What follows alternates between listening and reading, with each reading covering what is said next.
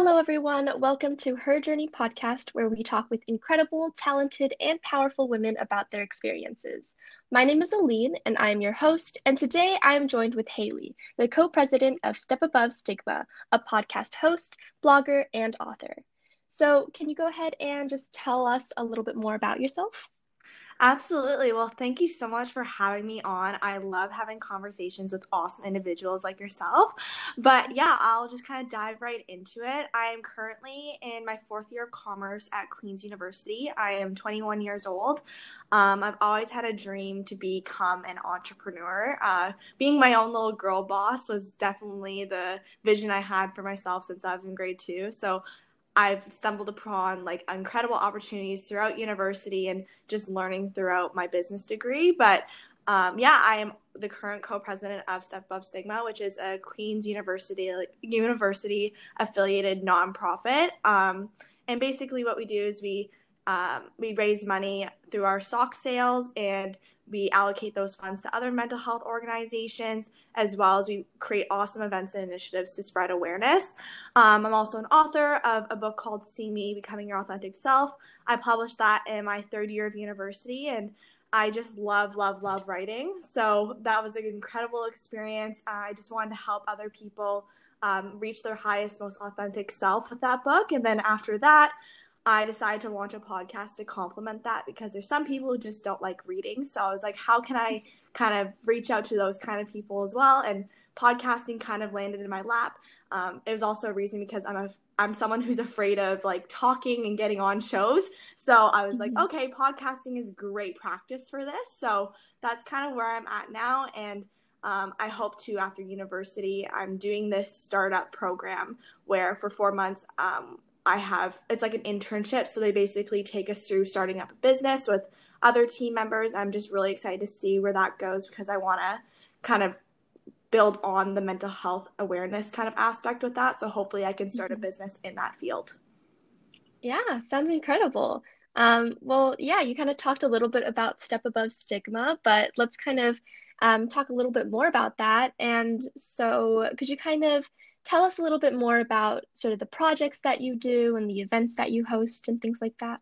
Yeah, absolutely. Um, I might just like go back a little bit and explain like how I got involved. So in 2nd mm-hmm. year, after first year, first year was a little bit of a wild ride. Uh, my mental health wasn't in a great state. I didn't really have any sort of extracurriculars on my plate. I found with the business program, I didn't really gravitate towards um, their kind of clubs like marketing, consulting, that kind of stuff.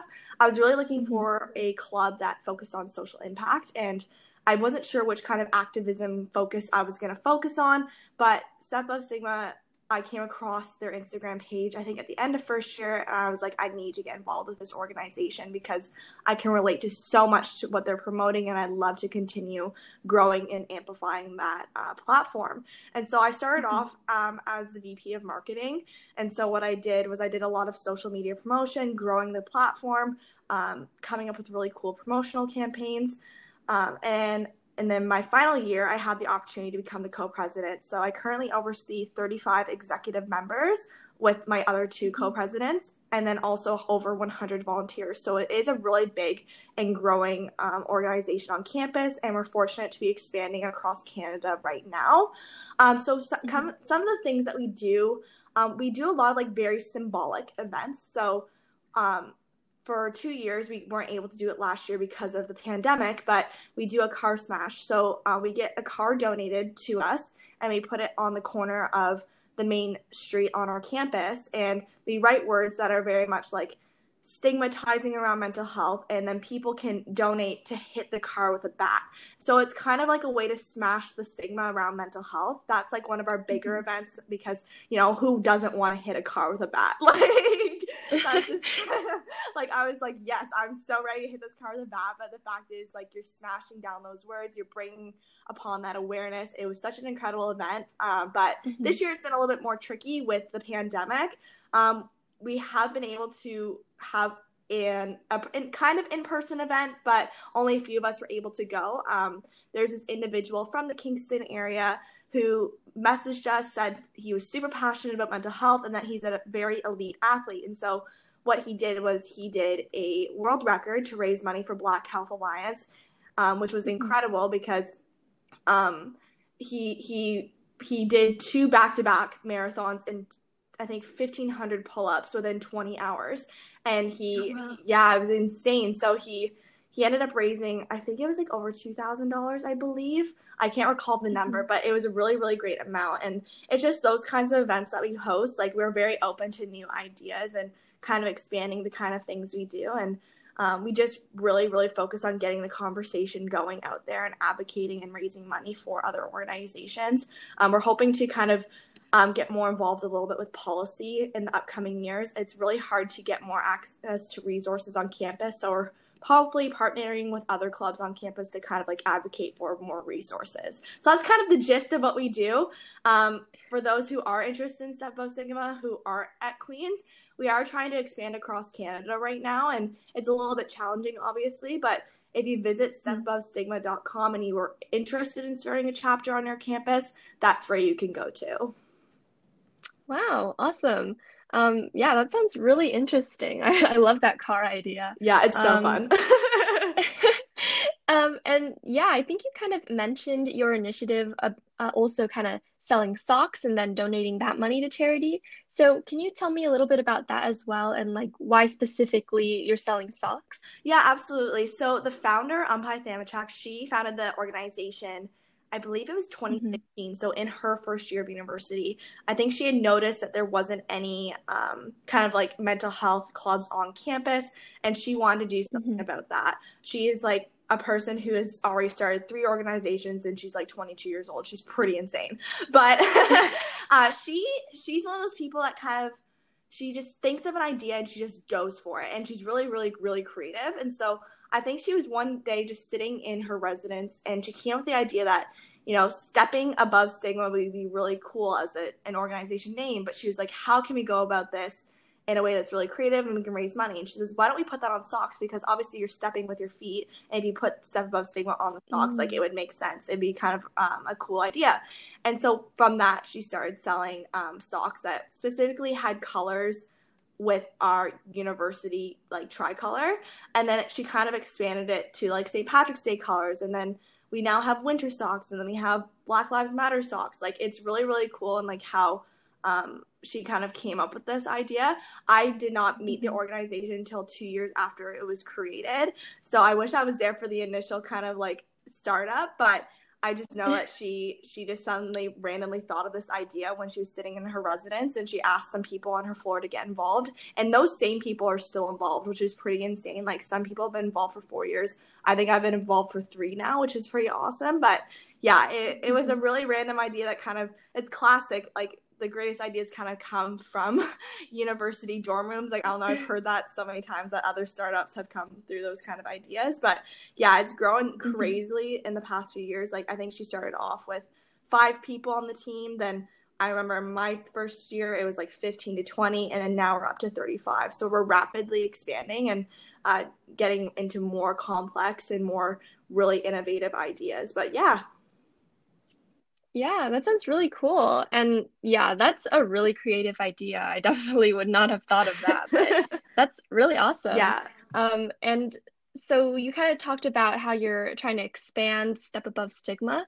So can you kind of tell me um, the process through that and kind of if you're facing any challenges while um, trying to expand that organization? Yeah, absolutely. So we have two phenomenal chapters coordinators. It was kind of a newer position this year. Um, we actually started uh, chapters coordinators two years ago, um, but it was just really mm-hmm. hard for them to find and outreach to other universities. But fortunately, our new chapters coordinators this year were able to find a bunch of different universities who are interested. Um, the problem with what we're facing right now is like obviously the fact that it's like virtual and sometimes communication is a little bit more challenging, as well as university mm-hmm. policies and um, enacting clubs. Right now, we're really um, focusing on Western University, which is really fantastic. I think their university is a lot more flexible in terms of introducing new clubs.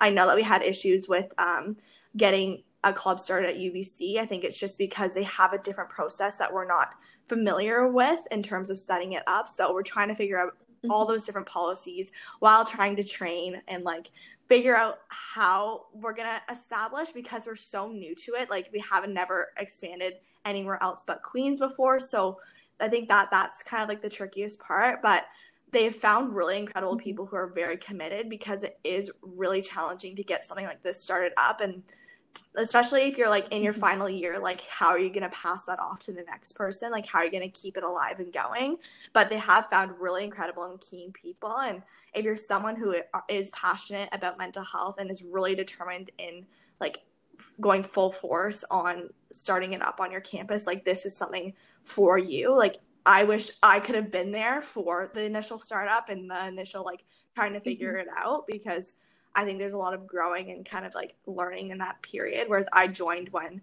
it was already created. So it was a little bit easier in that transition. But yeah, we found really awesome people. But again, we are always looking for people who um, are passionate about mental health, are really determined. And um, I'm sure like even next year when new chapters coordinators come in for Queens, um, those people will have a lot better toolkit in terms of actually knowing how to go about it because our current chapters coordinators are like creating an awesome manual on how to like um, how to transition to different chapters, how to set up different chapters. Yeah. So it's been a really cool process. Um, I haven't been sitting in on as much of that aspect. I kind of focus on the marketing, website, photographers, graphics, like the kind of the creative side of things because that's where I'm familiar with. Mm-hmm. But no, it's been really cool to see it expand and grow. Mm-hmm, definitely. That's a really cool project. And yeah, I absolutely love everything you're doing and especially love that you guys are expanding even more now. Um, yeah, I think that's really amazing. And uh, I know you're also doing a couple of other things like uh, being an author, writing blog blogs. So um, I'd definitely love to hear more about that as well. Absolutely. So in my second year of university, I was approached by one of my close friends, Julia Sun, who recently just published as well, um, saying that a mm-hmm. random guy messaged her on LinkedIn saying, Hey, do you want to write a book in less than a year? And at first, she was very, very skeptical. She was like, mm, Are you joking? Like, is this a real thing? Turns out this this individual is a professor at Georgetown University um, in the States, and it's a legitimate thing. He started this mm-hmm. incredible program where he takes young aspiring authors uh, through this 10 month writing journey. And it's really intensive, it's really fun, it's really cool. But, anyways, I was mm-hmm. at the time I was writing for a platform called Her Campus. I was just exploring with writing while I was focusing on my business degree. I just really like creative outlets. But when Julia approached me with this idea, mm-hmm. she was like, "Do you want to like do this with me? Do you want to go write books together?" I was like, "Okay, sure, why not? I there's nothing to lose here because if if it doesn't work out, I'll have all this content to work with and just publish on like a blog or somewhere else. So I started off mm-hmm. not really sure what I was going to write about. Um, I'd always gravitated toward the self help genre. Um, at that time, I was mm-hmm. experiencing really significant mental health struggles. I wasn't in a good place. So taking this project on was something that was really going to help me in my healing journey.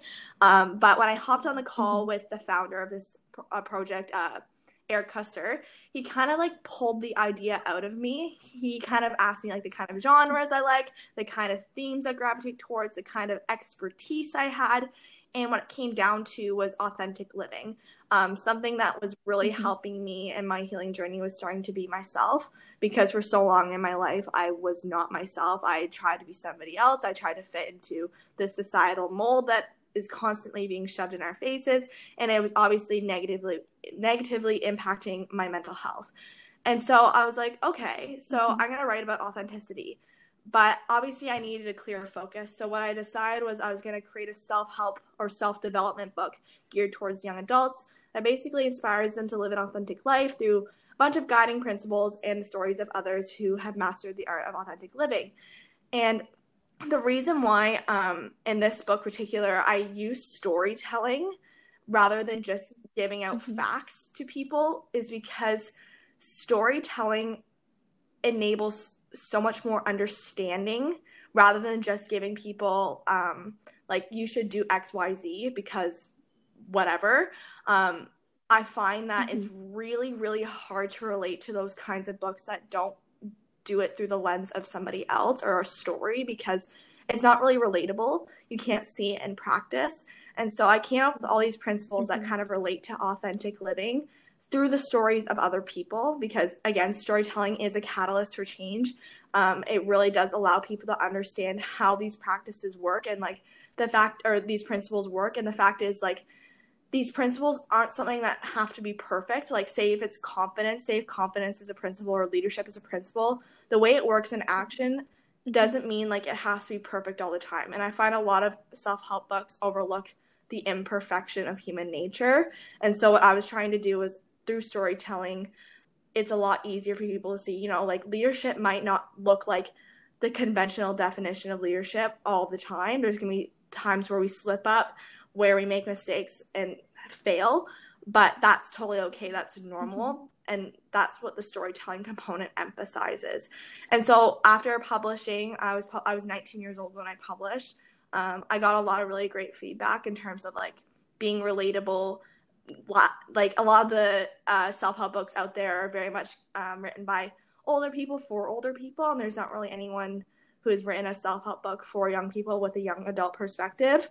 So that lack that bias mm-hmm. that was taken away from there was really really great. Um, and yeah that whole book changed my life like without that book and Step Above Stigma because i did both at the same time i began both at the same time like I would not be the person I am today. I would not have like figured out what I want to do without both of them. And yeah, it's been an incredible ride. I'm currently working on my second book, which is really, really exciting. I'm a little nervous with this one. It's a lot more challenging this time. I I can't get over how much harder it is this mm-hmm. time. But yeah.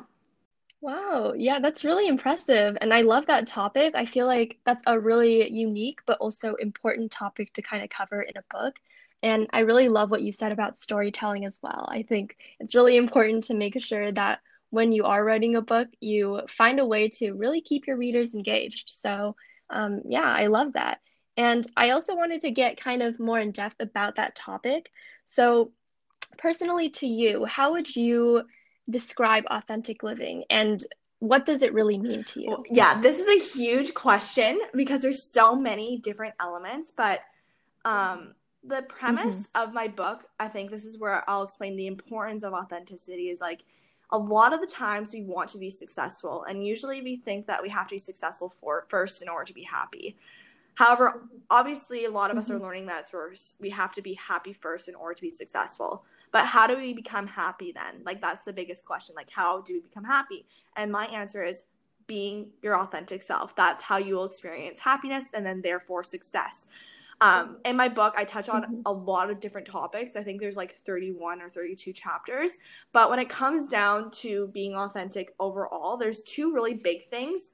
Um, there's self awareness, is the biggest component um, in this case. Um, it's very, very challenging to be self aware, particularly as a young adult.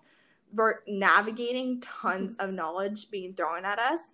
So we kind of like have a tendency to look to the external world to see what it's saying, how we should be, and what we should do. So because of that, we tend to be inauthentic because we're kind of molding into what this societal ideal is going to be. However, we actually need to be looking inward, um, which is really hard for us to do. Um, and to become self aware, there's two types there's internal self awareness, and then there's external self awareness. So, internal self awareness, what it looks like, it's about taking an inventory of who you are and what you want in your life. And we often don't ask ourselves this enough because we're too busy focusing on what the world expects us to do. So rather than going about mm-hmm. each day being on autopilot, it's important to take a step back and actually be intentional about what we're doing. So a lot of the times, like I kind of do a lot of journaling in terms of kind of bringing this awareness to the surface and to actually not take it out of my subconscious and put it in my consciousness. Um, so I write down like what it is I actually want. Then I ask myself, in what ways am I pursuing it? Then I ask myself, in what ways am I limited? And I take a step back and see if there's a discrepancy between what I'm currently doing and what I want to be doing. And then I look at the ways in which I am or perceived to be limited and challenge the heck out of that because those are often your beliefs. So in actuality, you're limited by yourself. And so then by realizing you can pursue what you want, you can make an action plan. So a lot of the times again like internal self-awareness is very very challenging because again it does require taking that inventory of what you actually want and usually we just ignore that because we think or we think what we want is based on what society says when we don't actually really know what we want because we haven't actually asked ourselves what it is. And then and then by actually being able to do that and seeing if there's a discrepancy between what you're doing and what you actually want um, will allow you to gain that internal self-awareness. Definitely a big challenge but definitely possible through journaling. Um, the other component of external self-awareness is actually knowing how you are showing up in this world. Like you can think all the things you want but actions speak louder than words. So for me it's like you know i can think oh yeah i'm showing off showing up authentically but i can think that but if i'm not actually showing up that way like there's obviously a discrepancy there so being able to know how the world sees you and how you actually fit into this world is really really important as well because again, you can think all the things you want, but if you're not actually taking those steps, it's not really going to serve you in the end. Um, yeah, so that's the first component. Taking an inventory is the first step to being authentic. But then there's this second component. It's about acknowledging your whole self. So there's this analogy. I think it came out of a book. I never read the book. It was something that my coach had kind of explained to me. But what happens is we tend to put all of our challenges, failures, mistakes, flaws, etc., into an invisible backpack on our backs. And we do this because we don't really want mm-hmm. to acknowledge that that's a part of who we are, which it's totally normal to oh, and okay to have these sorts of things in in life, like it's inevitable. But over time, as we continue to kind of fill up our bag with all of these things, it gets really, really, really heavy. Um, and so I can kind of explain this through my university experience. Like I came into university with a lot of unresolved trauma, and I put that in my own backpack, and I became really physically, mentally, and emotionally sick as a result. Um, I was keeping these separate from myself. I was not acknowledging them. But as soon as you choose to put down the backpack and embrace your whole self, you become a lot lighter and you experience a lot more freedom in your life and you're able to act in ways that you serve that serve you. So kind of by acknowledging your trauma or the things that you know you may not enjoy about yourself, um, you can actually get the help you need, and then you can actually accomplish what you actually want. And at the end of the day, it's so important to love your whole self. Like love the fact that you're a kind and caring person. Love the challenges you've overcome. Le- love what you've learned from your mistakes, because your authentic self isn't just the good it's also the flaws and maybe not the not so great parts. So yeah, and yeah. So it's about being self-aware and also appreciating and acknowledging your whole self. That's the best way I can sum up authenticity. There's a lot more to it, but those two things are integral in becoming your most authentic self. Definitely. Yeah, that's a really powerful concept. And I feel like um, even despite those challenges, it is something really important to kind of adapt in your own life and so in in your personal life, would you say while kind of writing this book, you um, learned a little bit more about living authentically? So the best part about my book, it was almost like my diary within those 10 months. It was something that like I was mm-hmm. not that person, like the the concepts I described, like leadership, mindfulness, resilience, all that stuff. I wasn't really that person before I wrote my book it was something I kind of morphed into as mm-hmm. I was writing because again, I use the stories of other people and I learned the best through storytelling. And so when I would have a conversation with this yoga instructor about mindfulness, I was learning all these things from her and I was actually putting them into practice in my own life. So it was a definitely an incredible, incredible, incredible growth journey. Like I transformed from the beginning to the end of that book and I still continue to apply those concepts today. And there's also still so much that I'm learning. Like there's some things I'm like, damn, I wish I had put that in my book. Like I wish that I could have like wrote about that. Mm-hmm. But that's the beautiful thing about books is that like the author is cur- always growing and evolving and even like you know, maybe 10 years down the line, I may disagree with a concept that I wrote about because I've changed and grown as a person.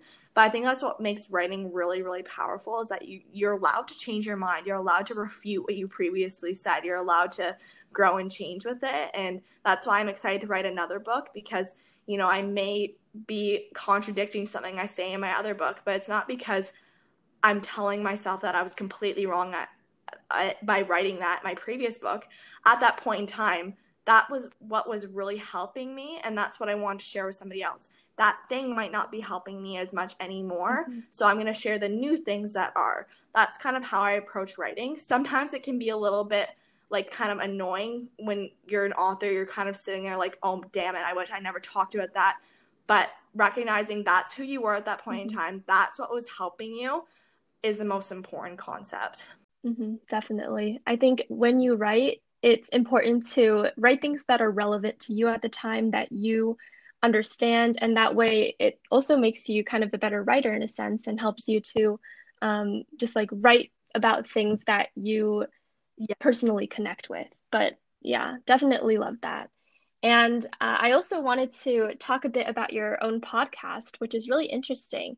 Um, and could you tell us just a little bit about kind of what you cover on your podcast? How it all started.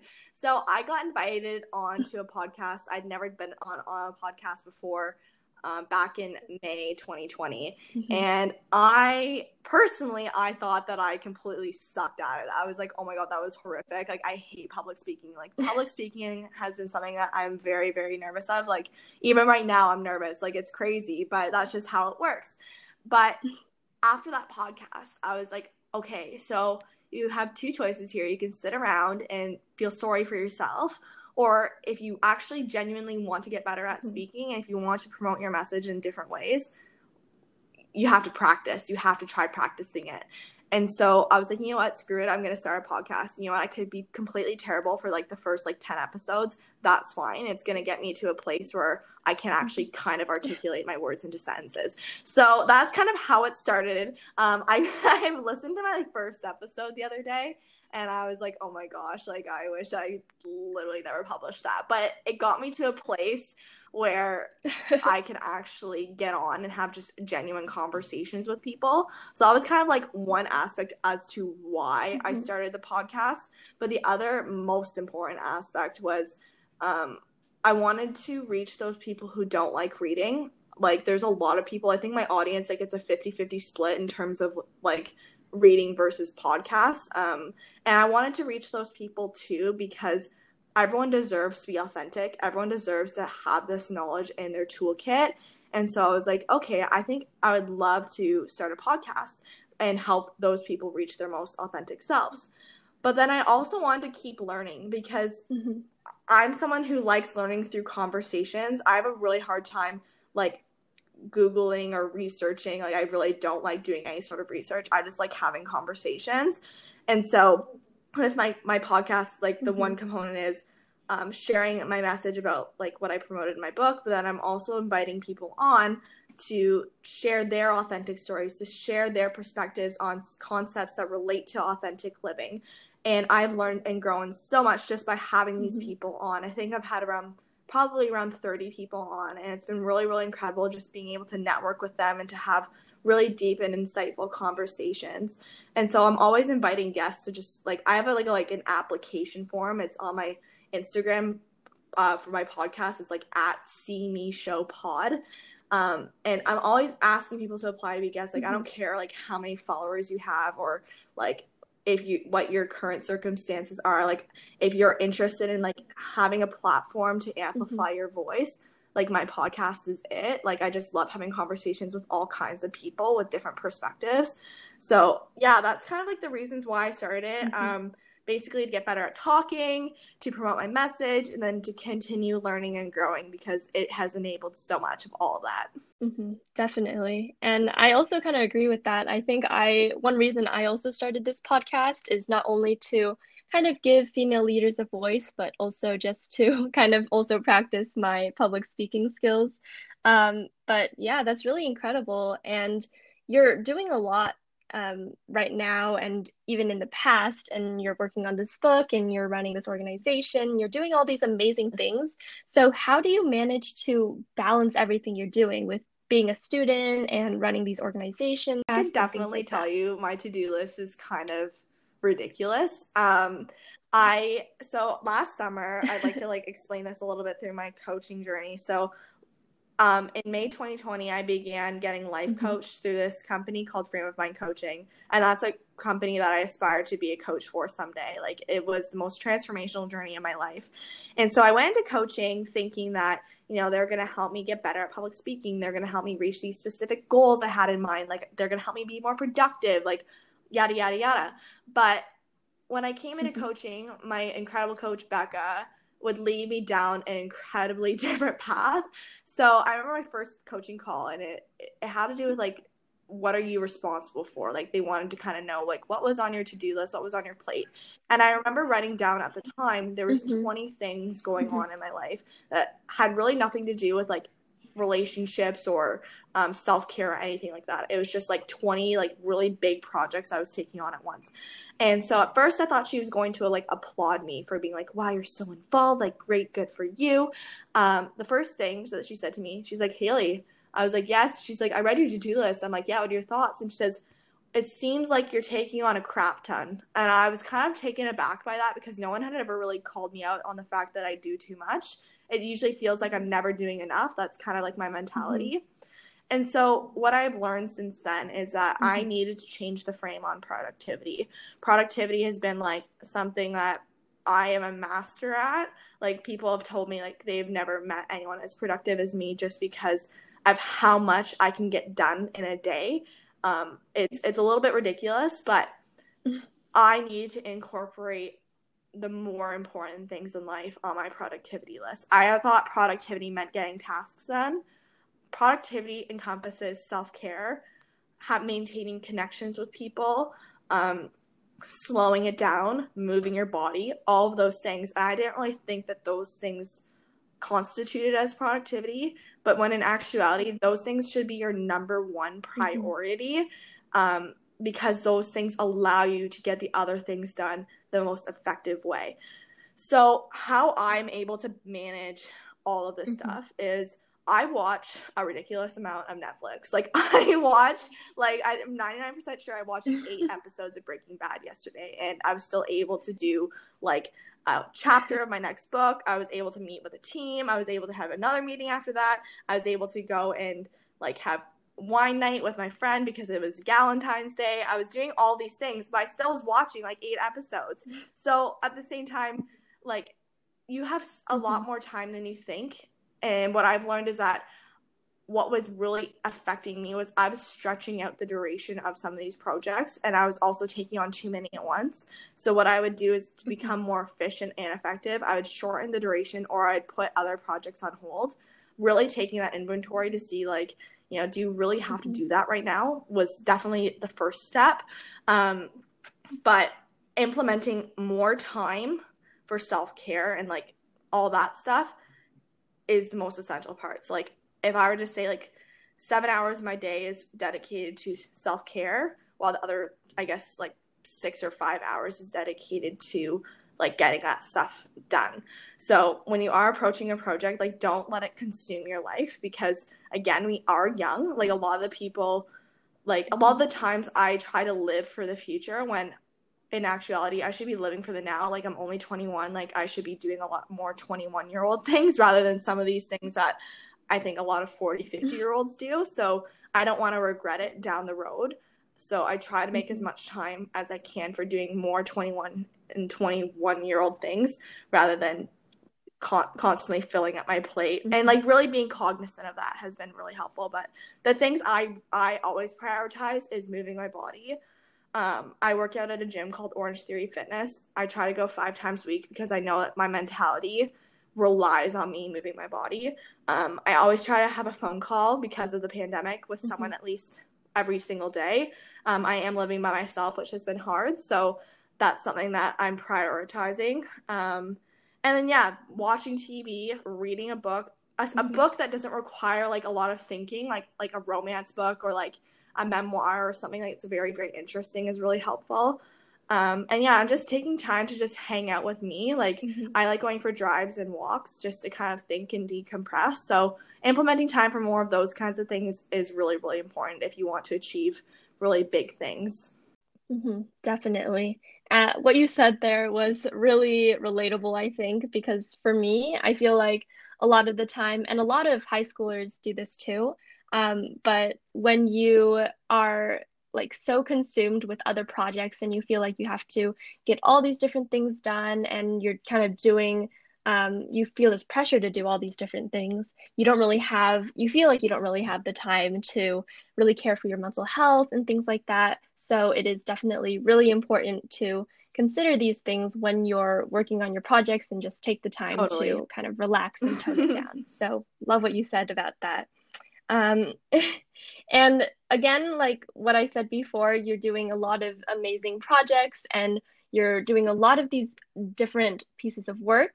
And so, what would you say is a project that you are most proud of doing or running? Um, honestly, so right now, the one I'm having a little bit more fun with is my podcast because you know I can't see myself getting into like this becoming this really mm-hmm. big Brene Brown kind of podcast. Like I really don't. Like for me, it's really just about like reaching out to that small audience that I do have right now and that's the most fun one but the one that i'm really passionate about is like currently i'm writing my second book like i mentioned earlier and so what my book is going to be about it's mm-hmm. about how you can still achieve what you want in life even with anxiety so anxiety is the most most common cause of suffering mm-hmm. in the whole world everyone experiences anxiety at some point in their life in some ways or another there's anxiety disorders and then mm-hmm. there's just anxiety that's not nearly as frequent as someone with a disorder. But regardless, the anxiety experience itself is incredibly valid. And the fact is, anxiety can inhibit us from doing what we want. It can keep us in a place of feeling stuck. Um, and it can be really, really hard to overcome the mentality that your anxiety voice is not telling you the truth. A lot of the times, your anxiety keeps you in a place of having to be perfect. Mm-hmm. It keeps you in a place of fear. It keeps you in a place of wanting to please people. And so, what I'm trying to do is, I'm trying to create again another kind of like self development book, not just geared towards young adults, because I think anxiety affects everyone virtually in some way or another. But I am like interviewing people who are typically my age just because there's a relatability component.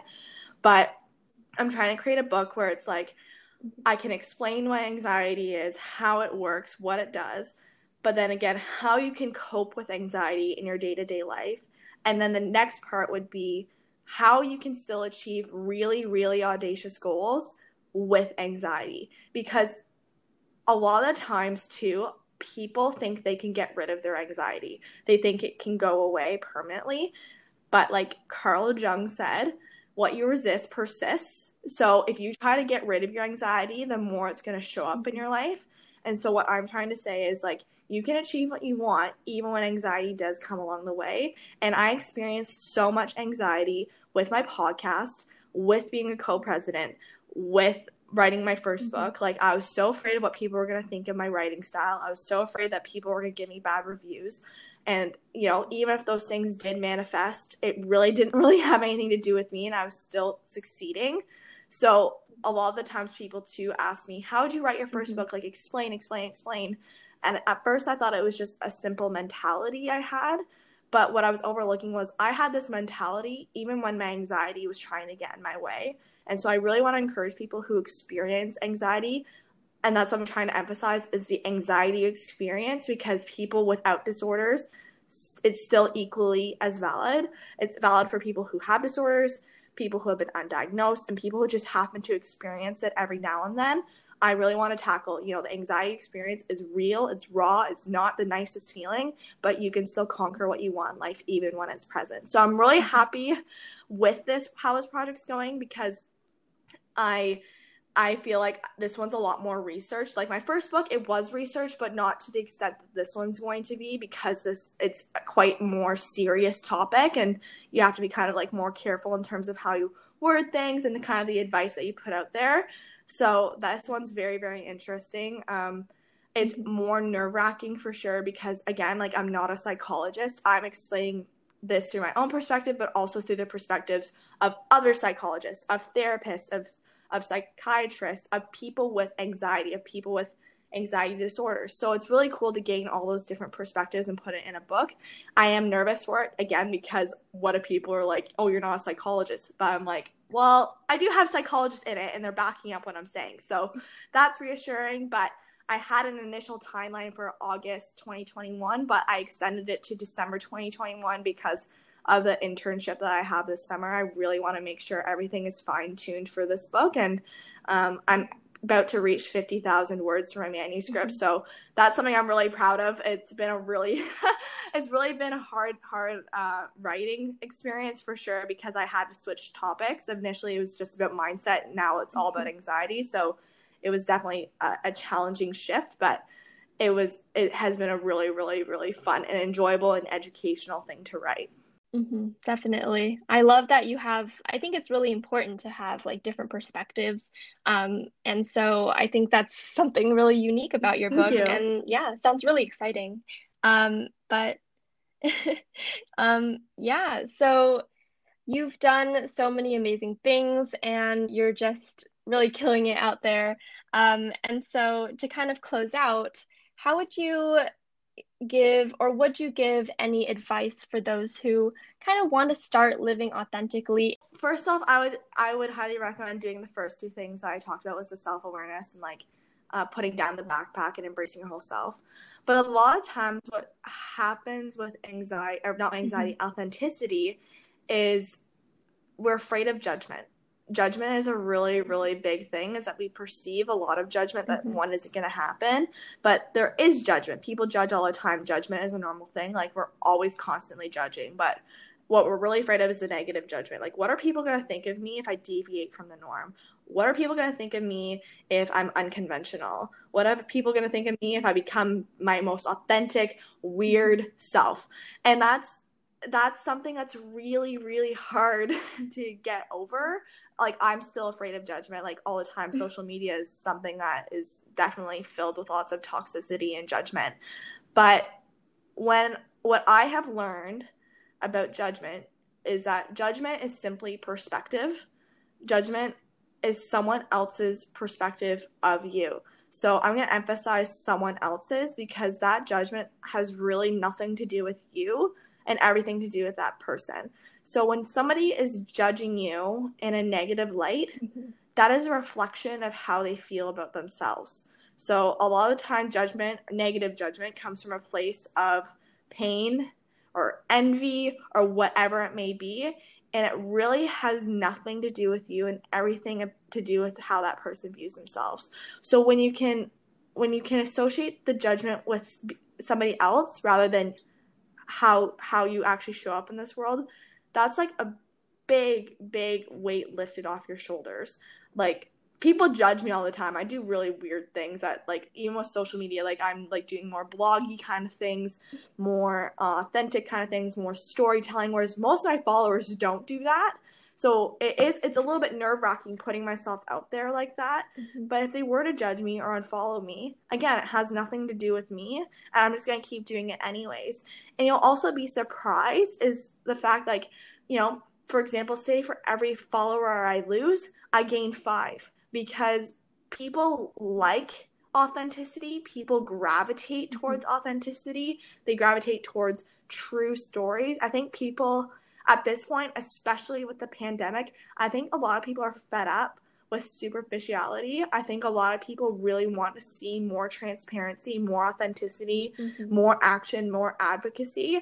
And so now is like the perfect time to go out and be your authentic self because more people are going to embrace who you are than judge you. And if they do, do judge you, it really has nothing to do with you. It has everything to do with them. So that's kind of the advice I would kind of give because again, judgment is definitely the most scary thing in the whole world, especially as a young person. But you can't control it, so you may as well just kind of mm-hmm. accept it and move on. Definitely. Yeah, that's some amazing advice. And I think that especially applies to all those young people out there. So, yeah, really appreciate all your words. And um, I feel like, yeah, a lot of the time it is kind of tough to um, avoid or kind of ignore that judgment that you get, but still, it's just really important if you want to um, still pursue what you want to do and just don't let Thank it bother you. you. So, yeah, I love that advice. Um, but thank you. Yeah, thank you so much for coming on today. Um, it was honestly a pleasure having you on and talking with you today. Are there any platforms you'd like to shout out before we go? Um, the first platform you can connect with me on is Instagram. So at Hailey, H A I L E Y R O D D D G E R S. That's my main platform. Um, definitely DM me if you ever want to have a conversation. Again, I love mm-hmm. conversations. But another platform you can look at is my podcast platform. So it's at See Me Show Pod, P O D. Um, I'm always looking for guests. I do have like a bunch of booked up for February, but I always want people to feel comfortable hopping on and just having a conversation with me. So if you're ever interested in being a guest, I definitely invite you to kind of fill out the form in the bio of my podcast platform. Um, other than that, I am on Facebook. I have a little Facebook page. It's Hailey Rodgers Author. Um, and I do have a website, haleyrogers.com. And yeah, I'd love to connect with all of you. Well, yeah, thank you so much for coming on today.